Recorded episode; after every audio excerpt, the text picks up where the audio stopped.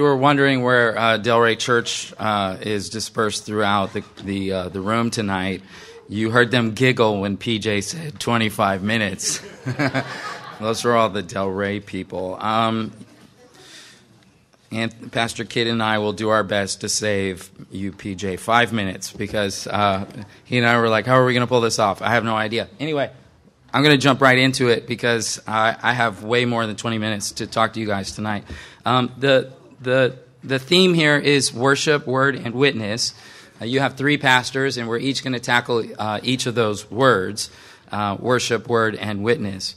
Uh, so my job is to talk to you about the first part and set the stage for um, the next two brothers as they speak to us about this, and we ground that around Reformation. Um, I'm I'm not going to be giving a traditional sermon uh, where I'm expositing a text of Scripture. We did that this morning at church. I'm going to sketch some history for you. Uh, that said, um, we are God's people, and I always like an excuse to pray. So it's not a sermon sermon, but can we bow our heads and our hearts and just pray, shall we? Father, thank you for this night. Thank you uh, for this church. We, we speak a blessing over this place and the pastors here and those who uh, have served to prepare this evening. Uh, Father, bless us. Bless my brothers as they come up and they speak. Bless our ears that they would hear, our eyes that they would see, our minds that they would be filled with uh, the knowledge of your, your people and your sovereign hand at work in history.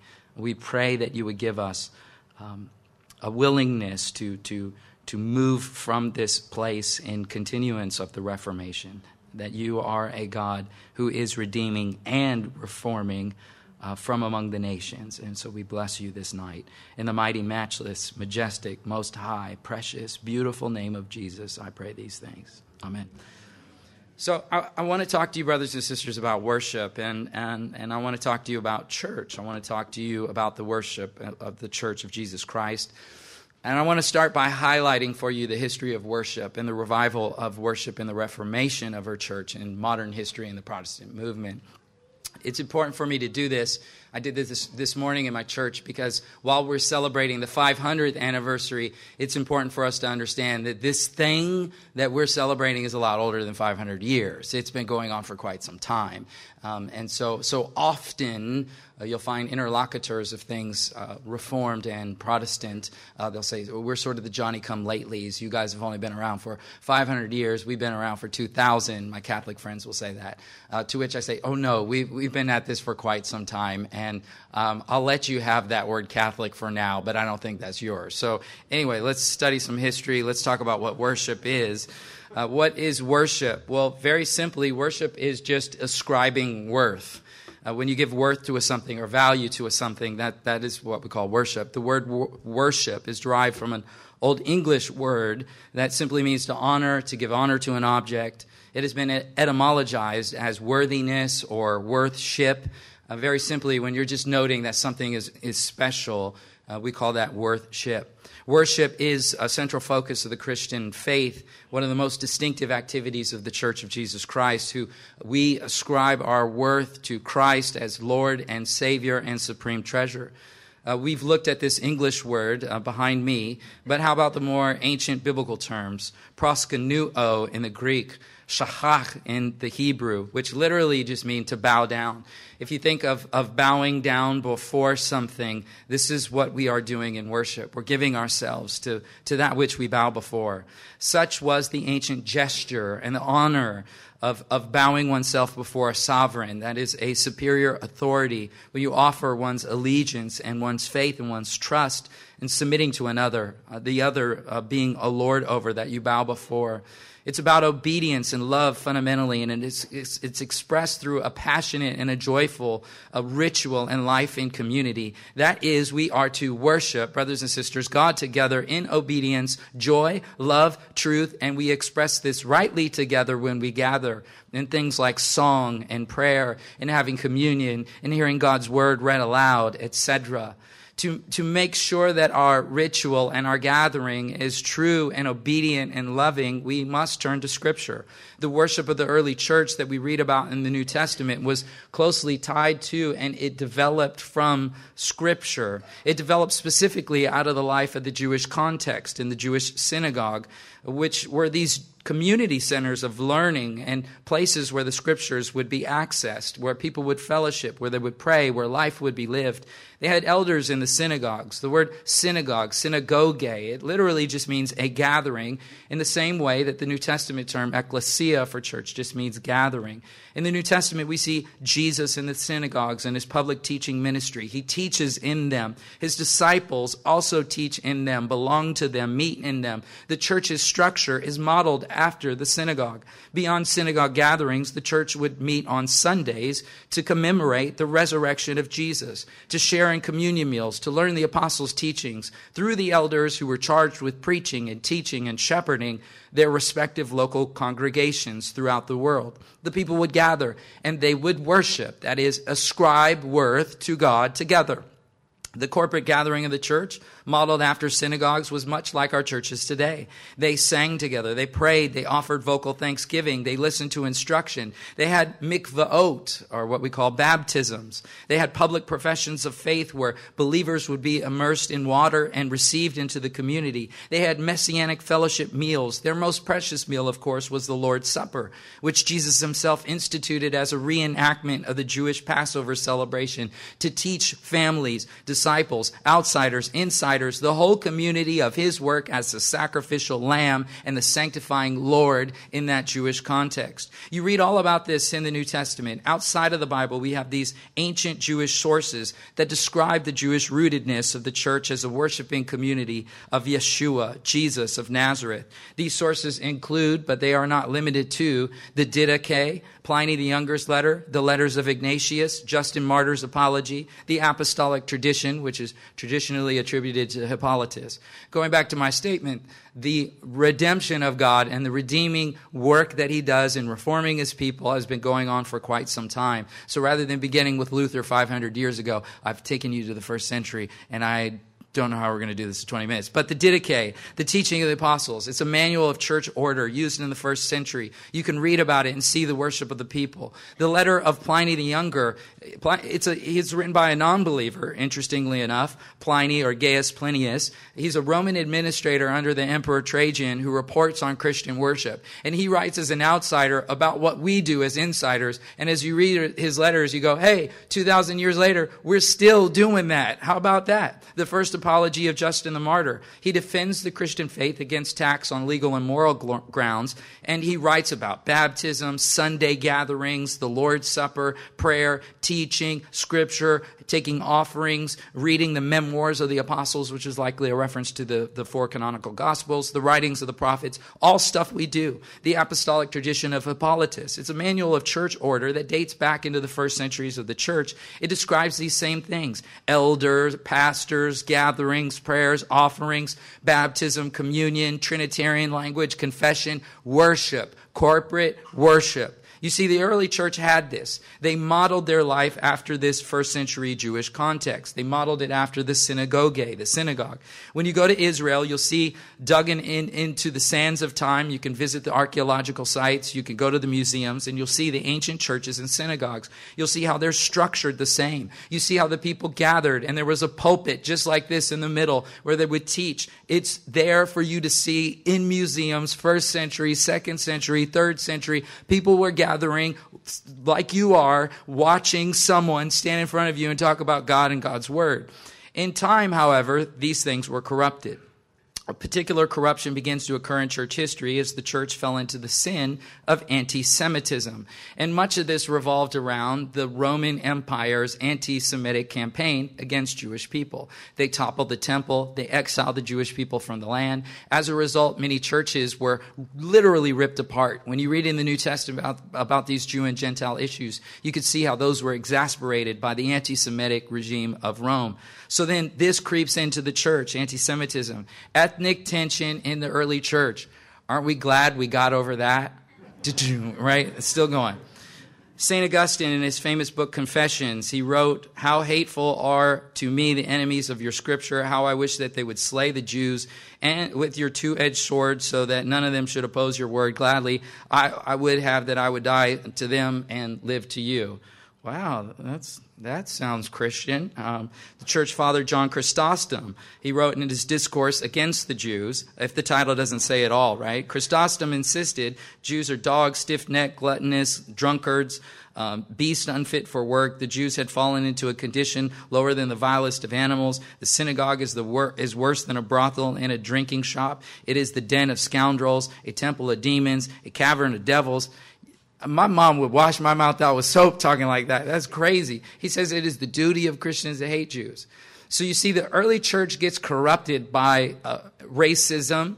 And as you begin to erode the Jewish context of the church, you're worshiping a Jewish Messiah and you're reading Jewish scriptures. So the structures then that are woven into that Jewish context get corrupted. As a result, the church begins getting corrupted. There isn't time for me to survey all of the anti-Semitism and the corruption, the corruption of Jewish, uh, uh, uh, the Jewish context of, of Jesus and the Messianic church in Jerusalem. But it is a strange historical twist to see the Jewish Messiah, the Jewish disciples, who labored in synagogues and built churches for Gentiles around the world. And without that Jewish community, uh, it is no wonder the fathers began reading things out of context and developing strange ecclesiologies of replacement, or as they would call it today, fulfillment. And worse, they start adding superstition, sacramentalism, sacerdotalism, sin. The things of pagan Rome start creeping into the church. Things were particularly bad for churches in West Europe. It is a complex history, but the Roman Empire exiled and executed Jews, and this caused this loss. As well, the church became politicized in the West and married to the state. Aren't we glad that the church and politics aren't a mess anymore? Tatum, right? Warring states, lands, lords, they corrupt the church, thirsty for bloodshed, gold, space, power. In the West, the church has become institutionalized. On the heels of the fallen Roman Empire, politicians and warlords, er, warlords erected a Roman church who claimed to own the churches of Europe in a clutch for power. These churches sent money to the headquarters, and they used the various leaders throughout the lands with said money for erecting nationalist monuments to display their power. Raising up among the leaders was one who claimed to be the head, who claimed to be the Pontificus Maximus, the Pope.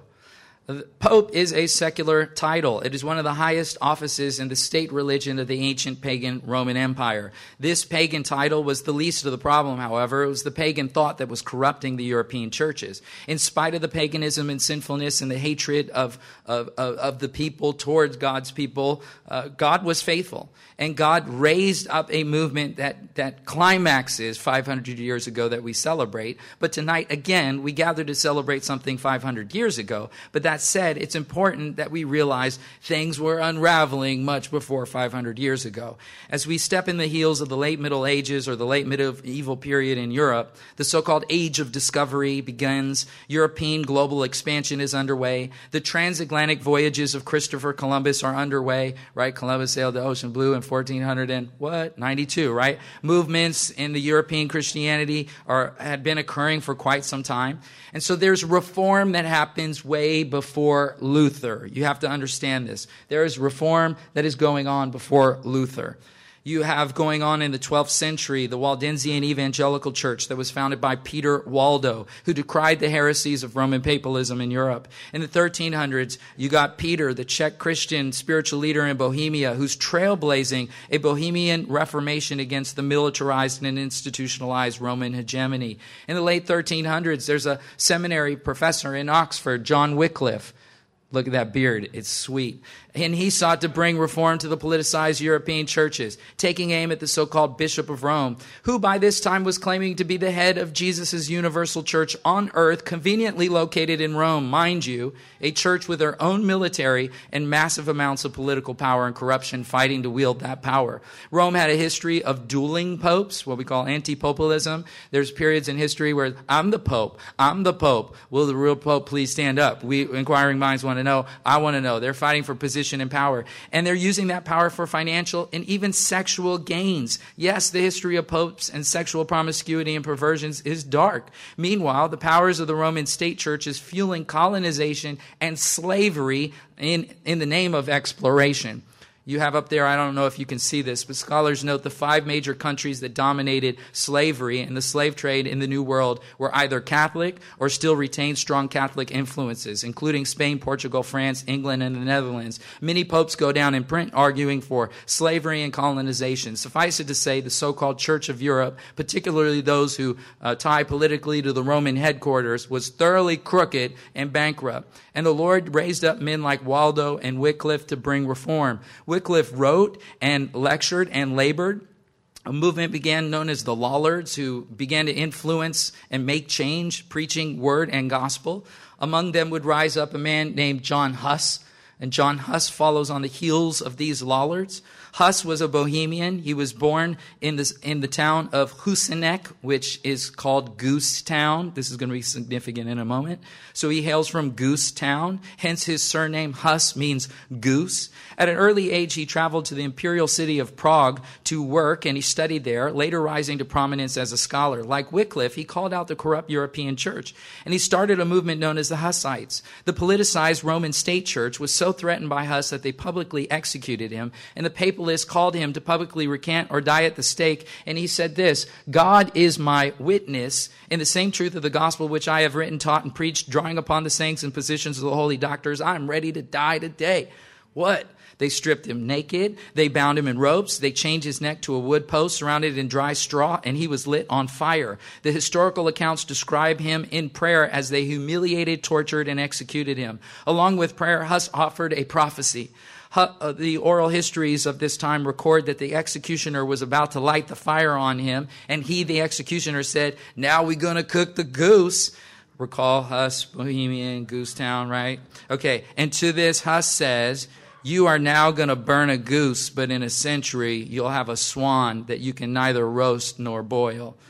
Onto the stage in the prophetic fulfillment comes Martin Luther, a university student and a monk. He was born in Eisenbahn, Saxony, which was then a part of the Holy Roman Empire. To cut things short, I cut all my slides. I was in Germany this year. I wanted to geek out and show you guys stuff. But anyway, he was baptized on the second day of his birth in the Roman Catholic Church. So that was his family church. That's what he knew. Uh, that that's you know what mom and pops raised him in. He went on to become a monk. In his studies, Luther received a bachelor's degree in biblical studies. He was awarded a doctorate in theology by the theological facu- faculty of the University of Wittenberg. He taught during his teaching, and as he was teaching and translating the Bible, the gospel became clear. He began to see the gospel all over the place. His first uh, published thing is this piece that you're looking at right here in fifteen seventeen, The Disputation Against Scholastic Theology. Most people don't know about this piece, but this was his, his first ninety-five Theses. Well, the ninety-five Theses that you all know and love, the disputation on the power of indulgences, this would come next. This hit the press. This is what we commemorate in our five hundreds. We go back to this ninety-five Theses.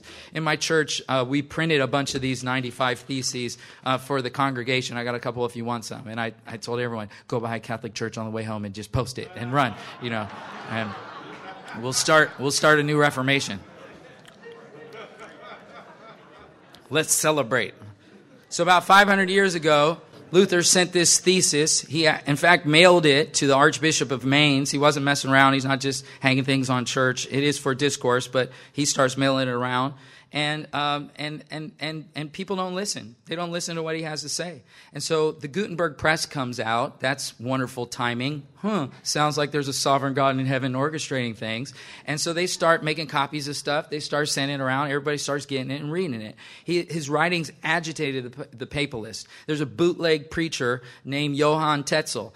If if T B N was out back then, he'd have a show on it. And Johann Tetzel was exploiting the poor and the ignorant, and he's running around talking about, look, look at this quote from Tetzel.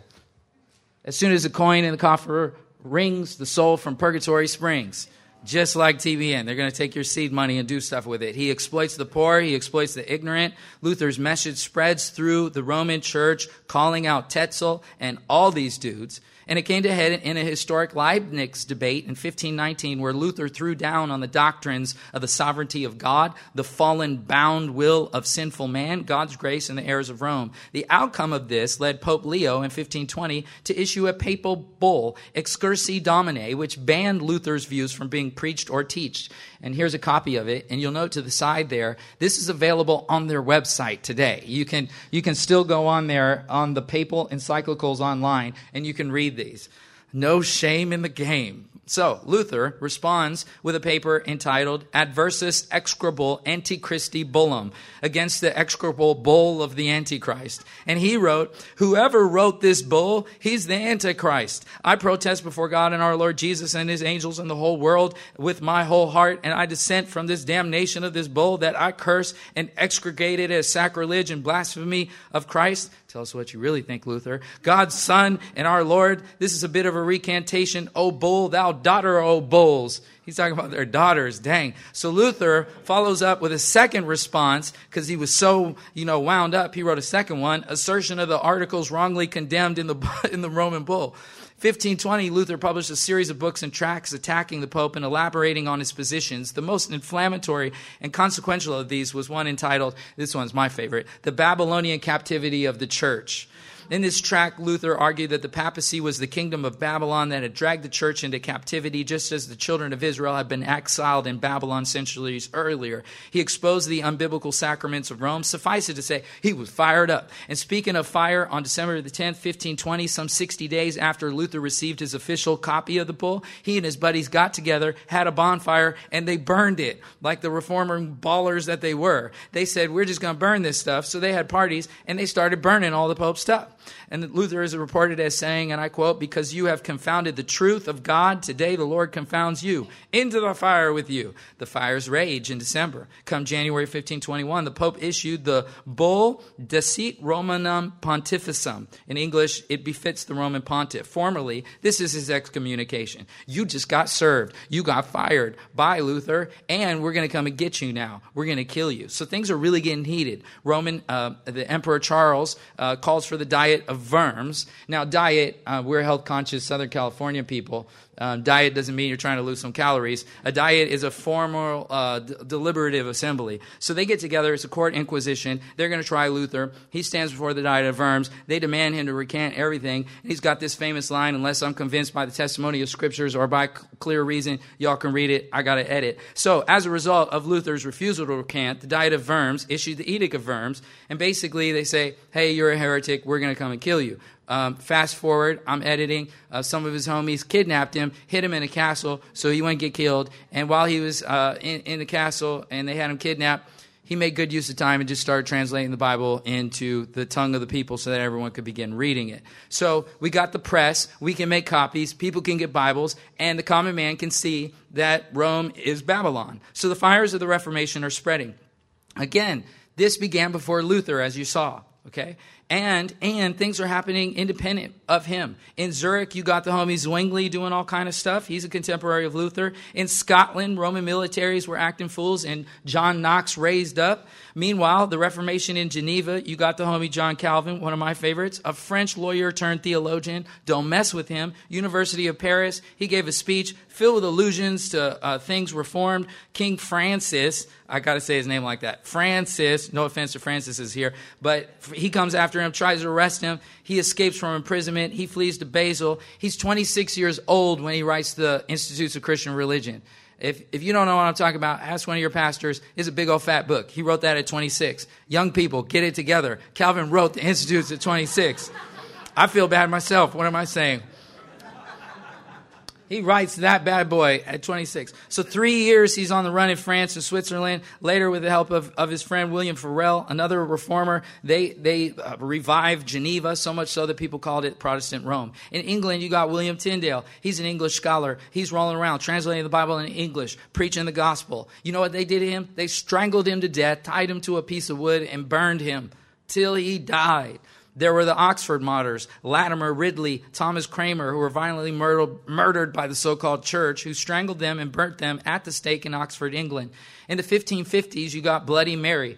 Oh, Bloody Mary. It's not a Tupac song. It's a real historic figure. She is dark. She is crazy. She is killing Protestants, kids, women, hundreds and hundreds of them. The blood would not stop the Reformation. In the fifteen hundreds, we're reminded, we're reminded of something that an African Saint Tertullian said a long time ago, and he wrote, the blood of the martyrs is the seed of the church. You see, persecution doesn't stop us. It doesn't stop the true church. It just makes us get agitated, and we rise up in power because we are the temple of the living God, and Christ is the head of his church, and the gates of hell will not prevail against us. Can I get an amen? Tertullian is offering here some historic irony. For you see, Apologeticus was written ostensibly to the provincial governors of the Roman Empire who were killing Christians.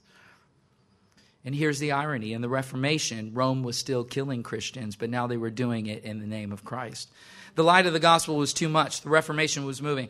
There's not time. I got to edit. twenty-five minutes. Oh, my gosh. What was P J thinking? So the so-called Reformation is celebrating a five hundredth anniversary this month. This anniversary, though, goes back way before. I need you to see that. And I'm talking to you about worship, and I'm showing you these ugly parts of the worship. And I'm showing you sp- this specific era in Europe and this horrible, just dark, violent, bloodthirsty thing that was going on. But Luther is doing nothing new. The reformers are doing nothing new. Meanwhile, you have to understand what's going on in Europe. Christianity is in the rest of the world, by the way. Hello. Let me say something here. It wasn't just in the West. Christianity is in the in, in the Middle East. It's in Africa. It's in Asia.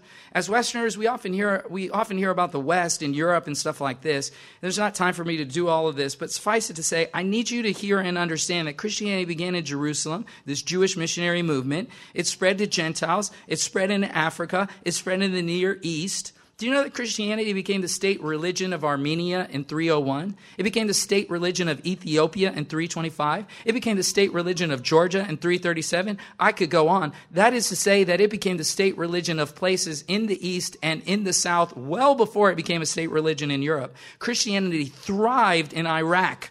Thrived in Iraq. There's traditions of martyrs in Iraq in the one hundreds. Between the fifth and the fourteenth centuries, in Iraq, you have a metropolitan province of the Assyrian Church of the East. In Iraq, you have Christianity thriving in Edessa.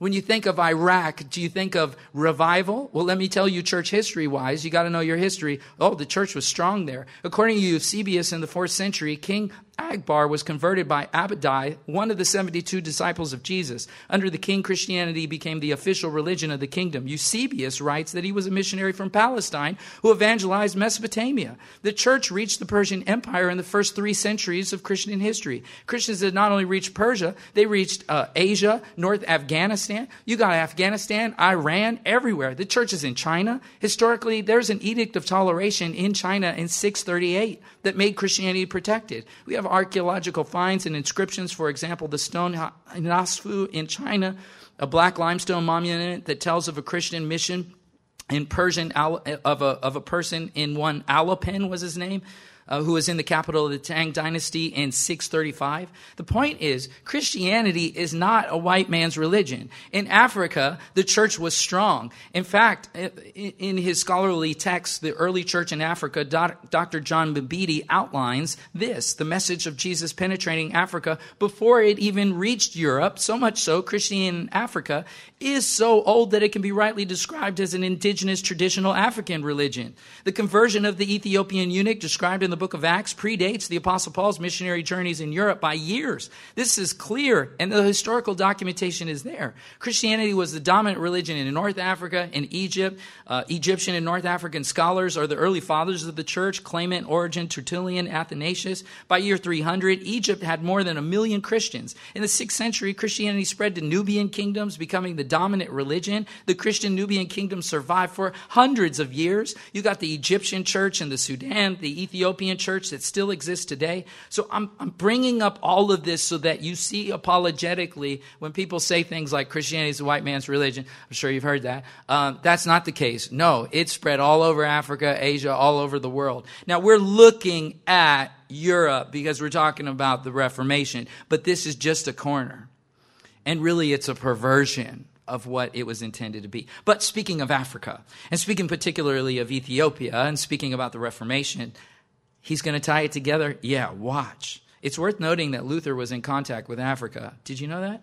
According to Doctor Davis Daniels, professor of world Christianity at McCormick Theological Seminary, but Luther esteemed the Church of Ethiopia because he thought Ethiopia was the first nation in the history to convert to Christianity. Located in Africa beyond the orbit of the Roman Catholic Church, this was the first Christian kingdom. According to Luther, served as the older, wiser black sibling to the white Christian uh, kingdoms of Europe. In a sense, the Church of Ethiopia was the dream for Luther, a true forerunner of Protestantism. As an ancient church with direct ties to the apostles, the Ethiopian church conferred legitimacy on Luther's emerging Protestant vision of the church outside the authority of the Roman Catholic papacy. Luther writes in his writings about meeting an Ethiopian church leader, Michael the Deacon. They discussed doctrine, and Luther noted that they were both in agreement on the heresies of Rome. They were both in agreement on what the gospel is. They were both in agreement on the text of Scripture. He was in line in what we would call so-called Protestant doctrine. In fifteen thirty-eight, in Luther's famous table talks, Luther recalled the visit of Michael the Deacon from Africa. Three years ago, there was an Ethiopian monk with us with whom we had discussions through an interpreter, and having finished all of our articles, he said, "This is a good creed and is the faith." Presumably, the Ethiopian had reviewed and discussed with Luther all the doctrinal articles of the Augsburg Confession. Luther's fellow colleague, Philip Melanchthon, also wrote about this. Luther wrote about a letter, wrote him actually a letter of commendation so that he could go around in his travels in Europe and he'd have, Luther would have his back. So what you see is that the Reformation is part of something bigger. A global movement of the Holy Spirit of the living God moving through his missionary community, the people of Jesus, to bring people who are lost to himself. You know, there's a vicious cycle in church history. God moves, brings redemption, reformation comes, things start going good in one generation, and somehow it ends poorly in the next. You know what I'm talking about? One generation believes something, and then the next generation assumes it, And then, and then the next generation forgets it, and then the next denies it. For this reason and others, it is good for us to study this history, to see what it's all about. We're talking about worship and restoring pure worship. I showed you what worship was like in the early church. I gave you writings from the first, second, and third century from these Jewish contexts. So you see synagogues, churches, they get together, they pray, they worship, they have offerings, they do baptisms, they do all the stuff that we do. They preach the gospel. You saw all of that. Then we moved through history and we saw racism and politics coming in and corrupting the church. And again, I joke tongue-in-cheek, aren't we glad that we've gotten over that? No, we haven't. Don't you think this is a lingering problem for a reason? Because the devil is a liar, and he is on the move, and he's always trying to hijack God's people. At the heart of Luther's reformation of the church were his reforms of worship. We often talk about the doctrinal battles of the Reformation, papal notions of purgatory, prayers of the saints, worship of Mary, confessing sins of priests, transubstantiation. Oh my gosh, we do all of that. But what we need to understand is these are important not for a theology test, they're important for worship. Roman worship was focused on the work of the people, liturgy and clergy. Roman worship was a gospel of man that uplifted a theology of glory that placed man at the center. It's all about what man does. It's all about you doing things and appeasing God. This is Roman paganism infiltrating the church.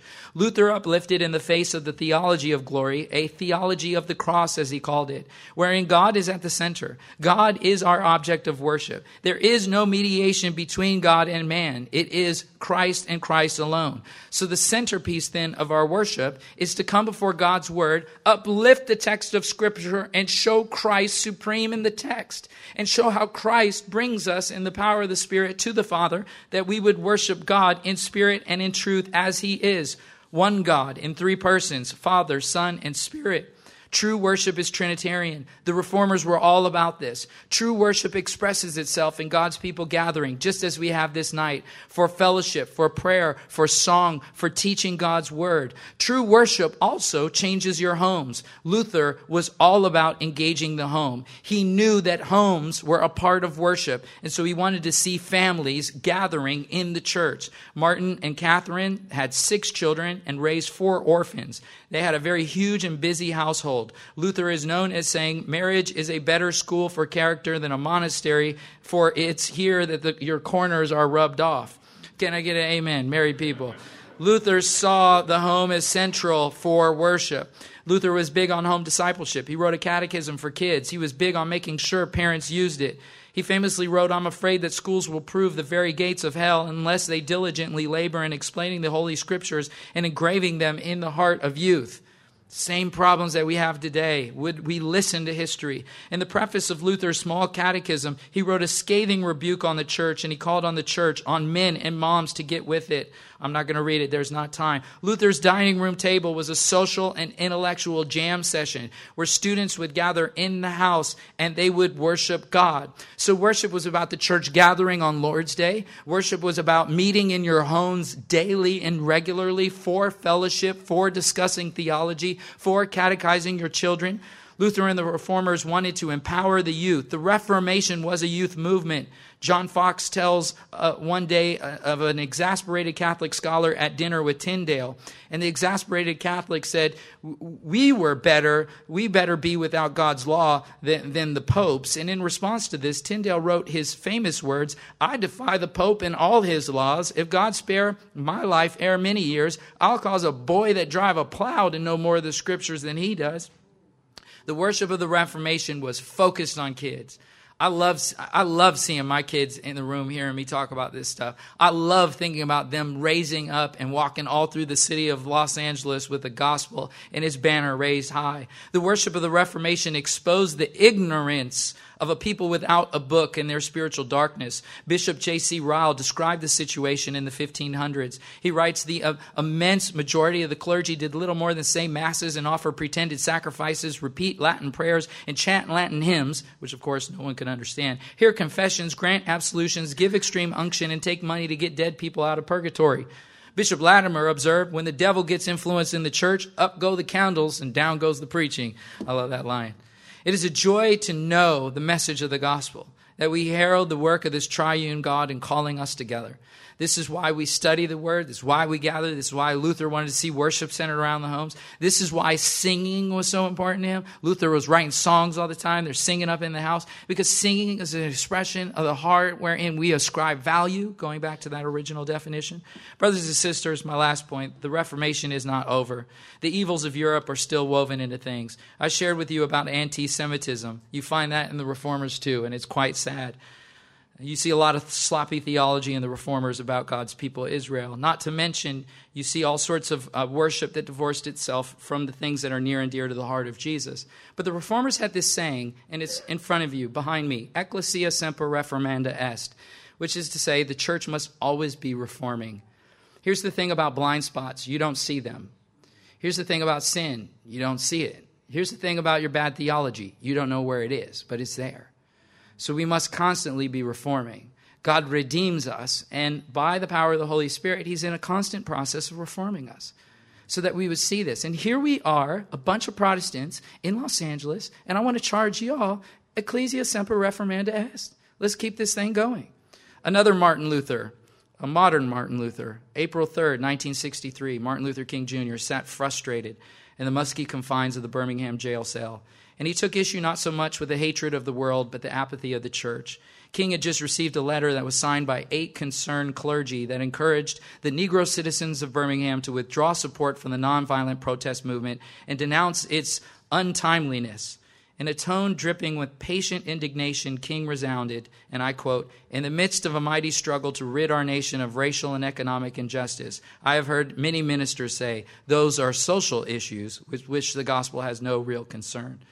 Now, continuing in the tradition of the Protestant Reformation, the church today must use every theological tool to dispose and to confront and to stand against the long-withstanding legacies that exist in society and claim them, and claim them in the power of the name above all names, our Lord and Savior, Jesus Christ, who is the head of his church, and building a worshiping community that will ascribe worth to him, and will gather on Lord's Day and sing songs and study his words, and we'll look around the room and we'll see, man, we couldn't have fabricated this thing. The Holy Spirit must have done it. Praise be to God. Let's keep reforming and worship him. Done.